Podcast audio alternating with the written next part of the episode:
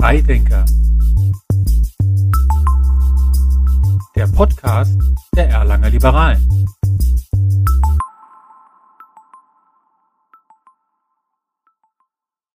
Hallo und herzlich willkommen zur fünften Ausgabe des Freidenkers, dem Podcast der Erlanger Liberalen. Mein Name ist Holger Schulze und ich bin der Kreisvorsitzende der Erlanger FDP und Erlanger Stadtrat. Heute habe ich mir zur Verstärkung Michael Sekeli eingeladen, der nicht nur mein neuer FDP-Stadtratskollege ist, sondern auch stellvertretender Vorsitzender der Gesamtkirchenverwaltung im Dekanatsbezirk Erlangen und Vertrauensmann der evangelisch-lutherischen Kirchengemeinde in Erlangen-Altstadt, womit er sich für das Thema der heutigen Folge geradezu aufdrängt. Wir wollen nämlich heute über das Verhältnis von Kirche und Staat sprechen. Hallo Michi und herzlich willkommen. Hallo Holger, lieben Dank für die Einladung.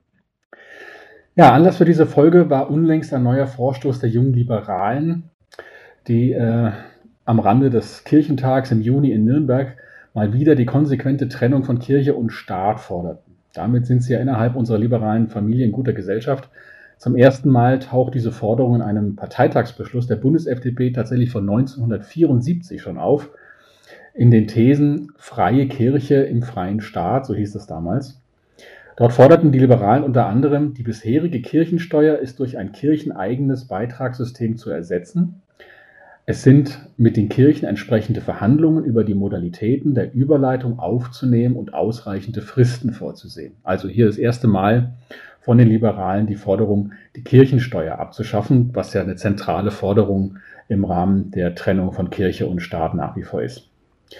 Die Forderung scheint populärer denn je zu sein. Laut einer INSA-Umfrage vom August 2022 sprechen sich 67 Prozent der Befragten, also zwei Drittel, für eine Abschaffung der Kirchensteuer aus. 2021 nahmen die Kirchen, nur mal so als Größenordnung, 12 Milliarden Euro ein und diese Einnahmen der Kirchen sind in den letzten Jahren trotz der ja stark sinkenden Mitgliederzahlen weiter gestiegen. Bevor wir aber jetzt in das, gleich in das Pro und Contra dieser Forderung einsteigen und der Frage nachgehen wollen, welche Konsequenzen eine Abschaffung der Kirchensteuer für unsere Gesellschaft und wir sind ja Stadträte auch für unsere Kommunen haben würde. Michi, lass uns doch kurz mal erklären, wieso es in Deutschland überhaupt eine Kirchensteuer gibt. Das ist ja eine deutsche Besonderheit. Wie kam es denn historisch dazu? Ich möchte eigentlich erstmal einsteigen über eine noch aktuelle Umfrage, die erst, glaube ich, jetzt letzte Woche über den WDR bekannt gegeben wurde. Es sind sogar 73 Prozent der Befragten für eine Abschaffung der Kirchensteuer. Okay, also steigende Tendenz. Steigende Tendenz. 13 Prozent der äh, dafür und 13 Prozent sagen gar nichts. Also so ungefähr kommen wir dann auf die 100 Prozent. Ja, historisch will ich das gar nicht in die Länge ziehen. So ungefähr Anfang des 19. Jahrhunderts 1803 kam es zu diesem Reichsdeputationshauptschluss, in dem äh, letztlich Kompensationen für linksrheinische Gebiete gemacht wurden, weil äh, Fürsten dementsprechend Dinge abgeben mussten, Kirchen da auch betroffen waren und dann als Ausgleich die rechtsrheinischen Gebiete die Fürsten bekommen haben und da waren viele Güter, Klöster, Abteien, die im kirchlichen Besitz oder im Eigentum waren, auch betroffen. Der Staat in Person der Fürsten hat sich natürlich das Vermögen einverleibt und hat dann eben gesagt, das was so diese äh, ja, Seelsorge, die Caritas, wie man das immer früher sagte, anbelangt, das mögen doch die Kirchen dann letztlich selber tun. Also das, was man so als das eigentliche, eigentümliche Kirchengut bezeichnet, das mögen die Kirchen doch selber machen. Das ging eine ganze Zeit gut und dann kam es in Versailles ja dann zum, zur Gründung des Deutschen Reiches, zur Proklamation. Und dann haben die äh, Staatenlenker festgestellt, naja, eigentlich haben wir uns da ein bisschen einen Bärendienst aufgebrummt. Jetzt zahlen wir ja fast alles und haben, so ist der historische Hintergrund, den Kirchen aufgezwängt, ihr erhebt jetzt selber eure Steuern. Also es ist nicht so, dass die Kirche gesagt hat, wir wollen die Steuern erheben, sondern letztlich hat der Staat gesagt, naja, vielleicht sollten wir dann doch die Dinge, die eben die Kirche macht, und das ist im historischen Zusammenhang sehr, sehr viel gewesen, dafür sollen sie dann eben die Steuern selber einziehen und nicht wir als Staat. Okay, spannend. Ja, das heißt also, eigentlich führte gerade diese Säkularisierung, also die, eben die Trennung von Kirche und Staat, letztlich dann in der Konsequenz zur Einführung der Kirchensteuer.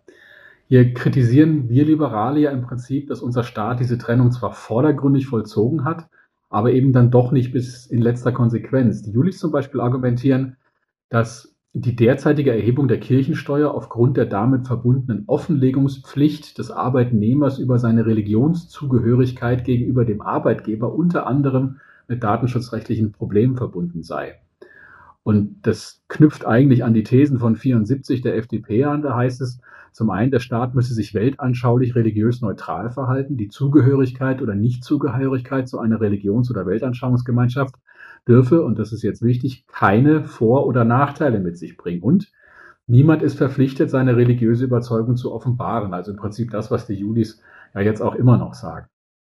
Haben wir die Säkularisierung bislang also schlicht nicht bis zum Abschluss gebracht oder ist es vielmehr so, äh, wie wir auf katholisch.de zum Beispiel lesen, ähm, dort wird die Kirchensteuer wie folgt erklärt. Im Zuge der Säkularisierung, und Sie verengen den Begriff eigentlich auf Enteignung, äh, mussten sich die Länder verpflichten, die Versorgung der Kirchen zu übernehmen.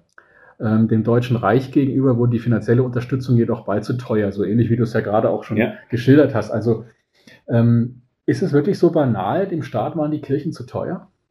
Dem Grunde nach ist es, wie ich ja schon gesagt habe, tatsächlich so banal. Ich will aber auch ein bisschen mal auf die Julis, also auf die jungen Liberalen eingehen, wo ich ja auch seit meinem Altersaustritt Ehrenmitglied bin. Äh, wenn man da mit dem Datenschutz argumentiert, da muss ich dann vielleicht auf mein Hauptthema, nämlich als Fachanwalt für Arbeitsrecht eingehen. Wenn wir das als Argument bringen würden, dann dürften wir viele Dinge, die ein Arbeitgeber von einem Arbeitnehmer erfragt, einfach überhaupt nicht nachfragen. Da wird ein bisschen so Obst und Gemüse verwechselt. Es sind halt Dinge, die der Staat benötigt.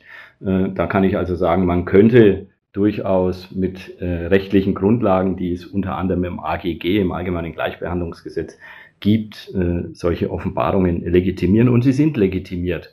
Letztlich, ja, muss ich dann womöglich meinen Glauben offenlegen, aber ich glaube auch, es ist in der heutigen Zeit keine Schande. Ich mache das ja hier auch, seinen Glauben zu bekennen, wenn wir so weit gehen, dass ich mal wieder meinen Glauben verstecken muss oder vielleicht nur will, dann denke ich, dann sind wir in Zeiten, die wir eigentlich schon seit jetzt fast 80 Jahren hinter uns haben. Und ich denke, die Zeiten sind auch vorbei. Ja, bin ich absolut bei dir. Meine, natürlich kann man sich darüber streiten. Ähm, müssen muss sicherlich niemand, aber ob man will oder nicht, ist vielleicht eine private Entscheidung. Aber nichtsdestotrotz gehen wir doch mal auf die Konsequenzen dieser Forderung. Also die Kirchen nehmen ja neben der Seelsorge eine ganze Reihe sozialer Aufgaben im Staat wahr. Also sie betreiben Kindergärten, Schulen, Altenheime, Krankenhäuser oder auch Sozial- und Pflegestationen. Die Kosten hierfür decken sie ja nur teilweise aus Kirchensteuermitteln müssen aber trotzdem noch durch staatliche Mittel ergänzt werden. Also welche Folgen, du bist ja auch nah dran an den Kirchen, ja. welche Folgen hätte es denn für die Kirchen, wenn die Einnahmen aus der Kirchensteuer wegfielen? Beziehungsweise was müsste man wie neu organisieren, damit diese sozialen Aufgaben, die ja zwingend erforderlich sind, ich glaube, das ist unstrittig, weiterhin für unsere Gesellschaft geleistet werden können? Da sind wir eigentlich im Kernthema, was die Sache anbelangt. Viele der Kritiker, die ja für die Abschaffung der Kirchensteuer sind und der finalen Trennung von Kirche und Staat sind ja gar keine Kirchenmitglieder. Äh, sind auch nicht alle Kirchenmitglieder irgendwie aktiv in Gemeinden, sei es ehrenamtlich oder vielleicht sogar hauptamtlich tätig. Machen wir doch einfach mal ein Gedankenspiel. Die Kirchensteuer wird abgeschafft und der Staat, egal ob Bund, Länder oder Kommunen, zahlt für alle Leistungen, die bis dato von den Kirchen erbracht werden, die adäquaten Tarife. Dann komme ich zum Ergebnis, dass dann die ehrenamtlich Tätigen, die also soziale Leistungen, sei es in der Pflege bis hin zum Hospiz, in Kindergärten zur Ergänzung, zu Schulausflügen oder sowas machen, die müssten dann adäquat bezahlt werden. Wir haben ein Mindestlohngesetz und dort steht eben drin, dass Ehrenamtliche vom Mindestlohngesetz ausgenommen sind. Das würde dann bedeuten, dass nach dem entsprechenden Tarifen, wenn ich das so mal für mich selber nehme, was ich ehrenamtlich mache, wofür ich nicht bezahlt werde, wenn ich da mehr als 10 Stunden in der Woche arbeite, dann bin ich noch nicht mal mehr Minijobler, dann bin ich über der 520 Euro Grenze. Das heißt, ich muss dann entsprechend Abgaben zahlen. Ich falle ganz normal unter irgendwelche Verbote der Feiertags- oder Sonntagsarbeit, der Nachtarbeit. Ich müsste dann Ruhezeiten einhalten, wenn ich Arbeitnehmer wäre. Elf Stunden zwischen meiner dann für eine Organisation, einen Dienstleister geleisteten Tätigkeit und einer Arbeitsaufnahme, als wenn ich es wäre, normaler Arbeitnehmer. Also da kommen wir in Diskussionen, die meines Erachtens nicht zu Ende gedacht sind. Es gibt so einen alten Slogan, ich glaube, das war mal Westerwelle, der hat irgendwann mal gesagt, Arbeit muss sich wieder lohnen. ich glaube, da kommen wir in ganz, ganz komische Bereiche hinein. Also ich bin der Meinung, dass letztlich der, der bestellt, auch bezahlen muss. Er muss das adäquat tun. Und wenn er das dann macht, also der Staat oder die Kommune als Beispiel, dann würde das bedeuten, es muss ja irgendwo diese Mehrausgabe kompensiert werden. Wer kompensiert? Der Steuerzahler. Wer kompensiert dann? Nicht nur der Kirchensteuerzahler, sondern jeder von uns, weil die Allgemeinheit dort gefördert wird. Ich weiß nicht, ob Kritiker das so weit überhaupt durchdacht haben. Man kann das ein bisschen anders ansetzen. Du hattest es erwähnt mit diesen Staatsleistungen, die da noch zusätzlich geleistet werden. Man muss auch nicht verschweigen, dass es durchaus ja, diakonische Aufgaben gibt, wo jetzt mal als schönes Beispiel zum Beispiel die Stadt hier in Erlangen sagt, wir unterstützen die diakonische Leistung der Tafel durch entsprechende Zahlungen. Das ist aber eine Unterstützung. Ich glaube, dass viel, was beispielsweise die Tafel in Erlangen leistet, durch Ehrenamtliche, die da jede Woche Essen ausfahren, Essen ausgeben, dass das alles, natürlich ist das ein bisschen glaubensbezogen. Das ist auch ein bisschen Tradition dabei. Nicht jeder, der Essen ausgibt, ist Mitglied in der Kirche. Da gibt es auch muslimische ehrenamtlich Tätige. Aber wenn wir das alles auf eine, sag ich mal, solide, staatlich getrennt von der Kirche organisierte Form bringen, dass wir dann Ausgaben haben, wo dann, ich sag mal, in zehn Jahren alle sagen, ach, waren das damals schöne Zeiten, als der Staat noch nicht so viel ausgegeben hat. Ja, okay, das wäre sozusagen das Modell, wenn jetzt alle diese Leistungen von staatlichen Institutionen übernommen werden würden. Aber es wäre im Prinzip auch denkbar, ähm, so wie du es gerade schon angedeutet hast, die Kirchen machen im Prinzip ihren Job und die Trägerschaften so weiter wie bisher, aber die Finanzierung wird eben geändert, so dass es praktisch komplett durch Steuergelder bezahlt wird wäre ja vielleicht sogar das gerechtere System, weil dann, wie du sagst, eben alle ähm, an der Aufgabe beteiligt sind und nicht nur der Kirchensteuerzahler. Also vielleicht habe ich das jetzt nicht deutlich gesagt. Ich bin nicht gegen die Abschaffung der Kirchensteuer. Ja. Ich sage nur, wir müssen uns dann mit den Fakten auseinandersetzen, ja, genau. dass dann womöglich die Allgemeinheit, die ja einen Nutzen daraus hat. Ich will jetzt gar nicht in Diskussionen reingehen, dass manche Leute kurz bevor sie sterben dann wieder gläubig werden in irgendeiner Art und Weise, weil sie sich an etwas festhalten, was eine ganz andere Schiene ist. Das hat nichts damit zu tun, dass sie jetzt dann plötzlich wieder Hilfe in Anspruch nehmen, sondern dass sie womöglich eine Perspektive haben wollen, einen Zusammenhalt, weil sie alleine sind und im Hospiz liegen und dann nur noch jemand kommt, der eben wegen seines Glaubens da vorbeigeht. In die Schiene will ich gar nicht gehen, aber das muss ja bezahlt werden. Wir haben Hospitäler, wir haben Stifte, wir haben Träger in, in, in allen Bereichen. Das, das muss finanziert sein. Und mhm. wenn das finanziert ist, dann möge die Kirchensteuer abgeschafft werden. Habe ich persönlich überhaupt kein Problem damit. Ja, genau, würde ich auch so sehen.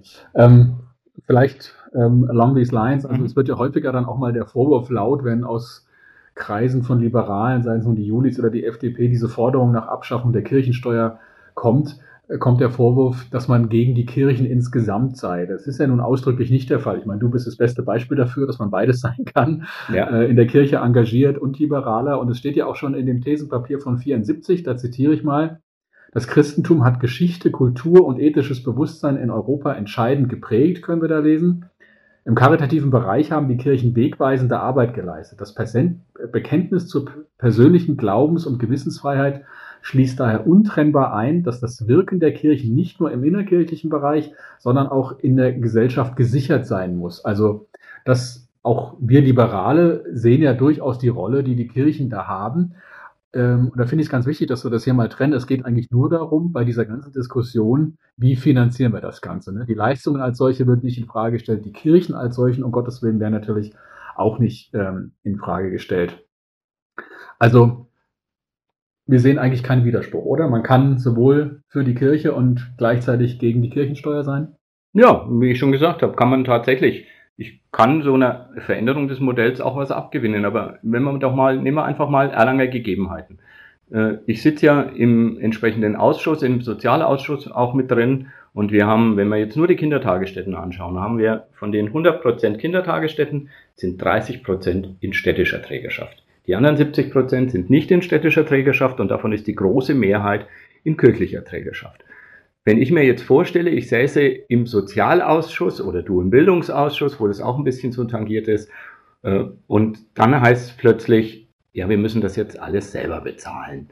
Dann sind die ersten, glaube ich, die Kommunalpolitiker, die dann sagen, ja, da ist das Bestellerprinzip, wir, nehmen, wir nehmen ja nur den Auftrag wahr, kostenfreie Kindertagesstätten oder was auch immer. Das muss das Land oder der Bund dann, der das bestellt, Subsidiaritätsprinzip bezahlen. Dann kommen wir genau in diese Bereiche, wo ich genau schon gesagt habe, okay, ihr bestellt, ihr bezahlt.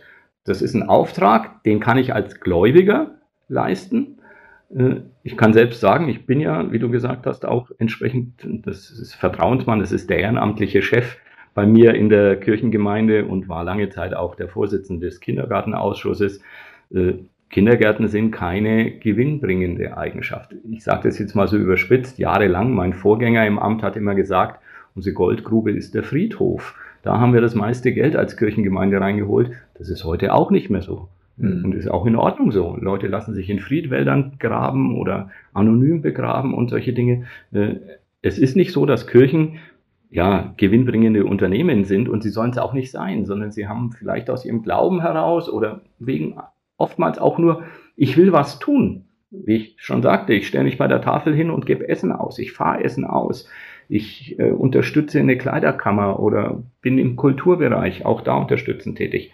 Das sind alles Aufgaben, wo ich auch unlängst in der Diskussion mit jemandem war, am Ende rauskommt, wir haben vielleicht jetzt, wir haben es ja gehört, 1871, du hast gesagt, ich hatte es gesagt, also wenn wir das jetzt mal nehmen, sind wir so bei ungefähr 150 Jahren, wo wir eigentlich eine Konstruktion haben, die sich langsam im Bild so verwoben hat. Wir kommen also nicht zu, also wir haben den Teppich und wir müssen jetzt jeden einzelnen Faden aufdröseln, damit wir dann ein Häufchen Fäden haben. Das sind Aufgaben, das ist Glaube, und das sind Aufgaben, die hat der Staat zu erfüllen.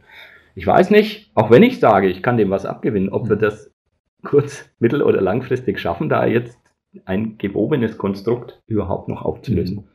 Ja, es wird sicher kompliziert und dann ist natürlich auch die Frage, welche Ebene ist dann diejenige, die für die Finanzierung zuständig ist? Bleibt es an den Kommunen hängen? Wird es eine Landesaufgabe? Wird es am Ende vielleicht sogar eine Bundesaufgabe? Also das sind natürlich alles Fragen, die dann geklärt werden müssten wenn man so einen Schritt wirklich geht. Ähm, nur vielleicht als Kommentar, nicht, dass wir dann ähm, blöde Kommentare zu unserem Podcast kriegen, wenn du sagst, äh, die Kindergärten sind nicht gewinnbringend, dann meinst du natürlich nur das Finanzielle. Natürlich, das, ja, das Ideelle, natürlich. Äh, wie, wie bei meine, allen, meine allen Kinder machen den Kindergarten und es ist ein Gewinn. Selbstverständlich und sind natürlich Bildungseinrichtungen oder zumindest ja. sollen sie sein. Und äh, der ideelle Wert ist sicherlich sehr ja. hoch und deswegen kann man es auch nicht geringschätzen, was die Kirchen da leisten. Äh, mit den ganzen Trägerschaften, die sie da haben. Ich will unser Thema vielleicht jetzt ähm, noch mal ein bisschen größer fassen. Wir haben ja bis nur, bislang nur von christlichen Glaubensgemeinschaften gesprochen. Also das Grundgesetz spricht natürlich von Religionsfreiheit und da zitiere ich jetzt nochmal aus unseren Thesen von 74, die Zugehörigkeit oder Nichtzugehörigkeit zu einer Religions- oder Weltanschauungsgemeinschaft, habe ich vorhin schon gesagt, darf keine Vor- oder Nachteile mit sich bringen. Jetzt könnte man ja sagen, werden die christlichen Kirchen dann nicht aufgrund dieser geschichtlichen Entwicklung in Deutschland, die du beschrieben hast, finanziell bevorzugt? Schließlich gab es keine muslimischen Fürsten in Deutschland, die im Zuge der Säkularisierung hätten ereignet werden können. Und folglich wird für diese oder andere nicht christliche Religionsgemeinschaften auch keine Kirchensteuer erhoben. Sie finanzieren sich zum Beispiel Vereine oder Mitgliedsbeiträge das ganze Thema der politischen Einflussnahmen durch Staat und Organisationen außerhalb Deutschlands will ich hier gar nicht, will ich mal bewusst ausklammern. Das wäre sicherlich ein Thema, was den Rahmen hier sprengen würde. Also Benachteiligung gegenüber christlichen Kirchen oder umgekehrt vielleicht sogar ein Modell für christliche Kirchen, die Finanzierung so zu machen, wie es andere Glaubensgemeinschaften tun, also Vereine, Mitgliedsbeiträge ja. und so weiter.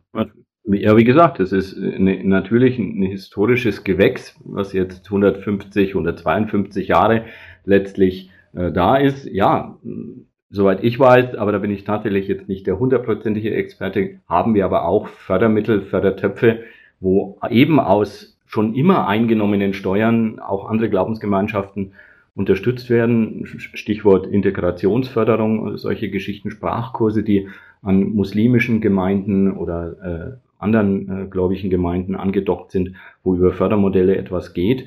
Ja, wenn wir perspektivisch so weit kommen, wie gesagt, ich, ich trenne mich jetzt nicht äh, oder ich sträube mich jetzt nicht vor der Trennung Kirche, Kirchensteuer und Kirche. Äh, letztlich wäre das, objektiv ist es gerechter. Wir haben aber auch eine, wie ich sage, so eine verwobene Geschichte, dass es ist einfach so, wenn wir jetzt mal die Trägerschaften nehmen, außer wir haben freie Trägerschaften, haben wir wenige, wenige Glaubensgemeinschaften, die viel in diesem sozialen, in dem, ich sag mal, der Allgemeinheit zugänglichen Bereich machen. Das sind oftmals dann glaubensbezogene Dinge. Da kann man drüber reden, wer bezahlt irgendwann mal dann den Pfarrer, wer bezahlt den Bischof, wie läuft das dann alles. Äh, das kann man dann auf einer anderen Ebene vielleicht diskutieren, ob das über eine Umlage oder wie auch immer gemacht wird. Äh, das Gleiche haben wir dann natürlich auch mit, mit sonstigen Glaubenspredigern und äh, sonstigen Sachen. Aber also ich sehe da momentan einen historischen Fakt, der ist halt so. Wenn ich in einen anderen Staat gehe, der eben nicht christlich geprägt ist, haben wir dann, wenn er demokratisch ist, sicherlich auch ähnliche Abläufe. Mhm. Gut, wenn wir das also mal ein Fazit ziehen würden, du jetzt aus deiner Sicht, ähm, was würdest du dir zum Thema Kirchensteuer als Liberaler wünschen und was als Kirchenvertreter? Oder gibt es da überhaupt einen Unterschied? Also für mich persönlich gibt es da tatsächlich keinen Unterschied. Das wäre ja die echte Schizophrenie, wenn ich jetzt sagen würde, ich sehe das so und dann morgen sehe ich das wieder anders, wenn ich dann bei der Kirche sitze. Äh, nein, also ich bin da eigentlich eher offen dafür, dass Kritiker, die das manchmal nur in einem Slogan äh, wiedergeben und wenn man dann in die Diskussion mit ihnen geht, ihnen dann erst bewusst wird, was da womöglich an Folgen, Stichwort, wer finanziert es, wie wird es finanziert, dann ist, wenn die sich dann mit diesen Dingen mal genauer befassen und eben dieses seit über eineinhalb Jahrhunderten bestehende System anders aufstellen wollen, wenn da dementsprechend dann als Ergebnis da ist, dass das alles, was wir derzeit haben, wo jeder Einzelne, ob er es weiß oder nicht weiß oder womöglich gar nicht in seinem Leben braucht, aber vielleicht dann doch froh ist, wenn er das nutzen kann. Und wir haben äh, zum Beispiel auch jetzt bei uns im Kindergarten auch eine muslimische Erzieherin jahrelang gehabt, weil wir auch muslimisch gläubige Menschen im evangelischen Kindergarten haben. Äh, das ist ein ganz normales, ein ganz normaler Vorgang, äh, genauso wie wir auch über sonstige Montessori-Geschichten oder sowas auch speziell ausgebildete Menschen haben. Es ist ja nicht so, dass da jetzt jeden Tag, sag ich mal, äh, zum Gebet gerufen wird, um dann da Glauben in die Menschen einzupflanzen, sondern wir haben einen Auftrag. Der Auftrag ist, junge Menschen zu erziehen, so wie du sagst. Also der ideelle Gewinn, aber nicht der finanzielle Gewinn, der da im Vordergrund steht. Mögen die Kritiker ein System darstellen, wie man das lösen kann, dann bin ich gerne bereit, das auch umzusetzen. Wunderbar. Und dann ganz zum Schluss von diesem Podcast vielleicht nochmal ein Blick auf die etwas besonderen Verhältnisse, die wir hier in Bayern zur Kirche haben. In der bayerischen Verfassung steht tatsächlich im Artikel 131 Absatz 2, ich zitiere, oberste Bildungsziele sind Ehrfurcht vor Gott Achtung vor religiöser Überzeugung und vor der Würde des Menschen, Selbstbeherrschung, Verantwortungsgefühl und Verantwortungsfreudigkeit, Hilfsbereitschaft, Aufgeschlossenheit für alles Wahre, Gute und Schöne und Verantwortungsbewusstsein für Natur und Umwelt. Eine lange Liste, aber Ehrfurcht von Gott steht an erster Stelle. Wissensvermittlung im eigentlichen Sinne ähm, wird hier gar nicht näher ausgeführt. Da frage ich dich jetzt mal als selbst bekennender Atheist, ist das noch zeitgemäß? Naja, ich bin ja kein Missionar. Ich will das aber vielleicht mal an einem Beispiel deutlich machen. Eventuell hast du die Diskussion mitbekommen, die Abschlusspredigt beim Kirchentag, der jetzt jüngst hier in Nürnberg war. Da hat sich der Pfarrer hingestellt und hat als Resümee gesagt, Gott ist queer. Und es war ein großer Aufschrei in der Bevölkerung. Ja, das kann man doch nicht sagen. Gott ist queer in irgendeiner Art und Weise. Ich habe das in anderen Bereichen schon mal in den Kontext gebracht, was das eigentlich bedeutet. Es gibt auch du als Atheist wirst es gehört haben, ein Gebot, wo es heißt, du sollst ja kein Bild von Gott machen oder kein anderes Bildnis. Das wird in der heutigen Lehre, in der christlichen Lehre, egal ob es katholisch oder evangelisch ist, ganz anders gesehen. Im Endeffekt ist es, du sollst ja nicht ein einzelnes Bild von Gott machen, sondern Gott hat viele Bilder. Das muss dann auch, wenn ich das jetzt äh, von der bayerischen Verfassung nehme, wenn da steht Ehrfurcht vor Gott, dann ist es für mich tatsächlich nicht mehr zeitgemäß. Das ist so. Aber es ist meines Erachtens das, was dann zum Ausdruck kommt. Achtung vor religiöser Überzeugung. Das bringt es dann viel mehr auf den Punkt. Ich muss und denke, das ist Pflicht eines jeden, egal ob er an irgendetwas glaubt oder nicht, respektieren, dass es Menschen gibt, die sich einem gewissen Bild, und das sind viele Bilder, irgendwo hingibt. Es gibt ein wunderschönes Gedicht von Michael Ende, der wirkliche Apfel. Da befasst sich Michael Ende in dem fiktiven Charakter damit, wie beschreibe ich einen Apfel. Und er kommt vom Hundertste ins Tausendste. Und am Ende alles wunderschön in Reimform, kann ich jedem nur empfehlen, das mal zu lesen. Äh, kommt er zu einem Ergebnis, egal wie er es versucht, es gibt immer wieder eine neue Facette, wie er diesen Apfel beschreiben kann. Das Finale von dem Ganzen ist dann, dass er sagt, ja, eigentlich ist das erstmal egal und er isst den Apfel. Also er kommt zum Ergebnis, wir haben so viele Bilder von einem Gegenstand, sei es ein Apfel, sei es eine übergeordnete oder gleichgeordnete oder untergeordnete Kraft, dass ich sagen würde, ja, da kann man an der bayerischen Verfassung etwas ändern. Ich bin auch kein Mensch, der jetzt sagen würde, das war wunderbar, dass wir da Kreuze in allen Klassenzimmern aufhängen oder in öffentlichen Gebäuden. Das muss nicht sein. Das ist nicht Aufgabe des Staates, sondern das ist dann Aufgabe von tolerierten, womöglich glaubensgeführten Einrichtungen, die, ich nehme nochmal die Kritiker am, beim Wort, die dann auch bezahlt werden dafür, so richtig, was sie da an Leistung für die Allgemeinheit bringen. Aber ja, da bin ich jetzt wirklich nicht, das ist auch im Übrigen nicht im Grundgesetz so geregelt, das ist halt der Sonderfall der bayerischen Verfassung und die ist ja. immer etwas anders als die deutsche Verfassung. Ja, wunderbar. Ich würde sagen, nicht nur tolerierte, sondern durchaus geschätzte ähm, Einrichtungen der Kirchen, auch von einem Atheisten. Das heißt, ich denke, man kann das sehr schätzen und würdigen, was da geleistet ja. wird, auch wenn man selber nicht an Gott glaubt. Insofern ja, sind wir uns da, glaube ich, sehr einig. Ja. Michi, spannendes Gespräch. Vielen Dank, dass du dir die Zeit genommen hast. Ich glaube, das Thema wird es noch eine Weile begleiten. Denke ich auch, ja. Und dann schauen wir mal, wie sich das entwickelt. Also jo. vielen Dank. Jo, tschüss. Tschüss. Sie hörten den Podcast Freidenker. Fragen, Kommentare und Anregungen immer gerne an freidenker.fdp-erlangen.de. Eine Produktion des FDP-Kreisverbands Erlangen.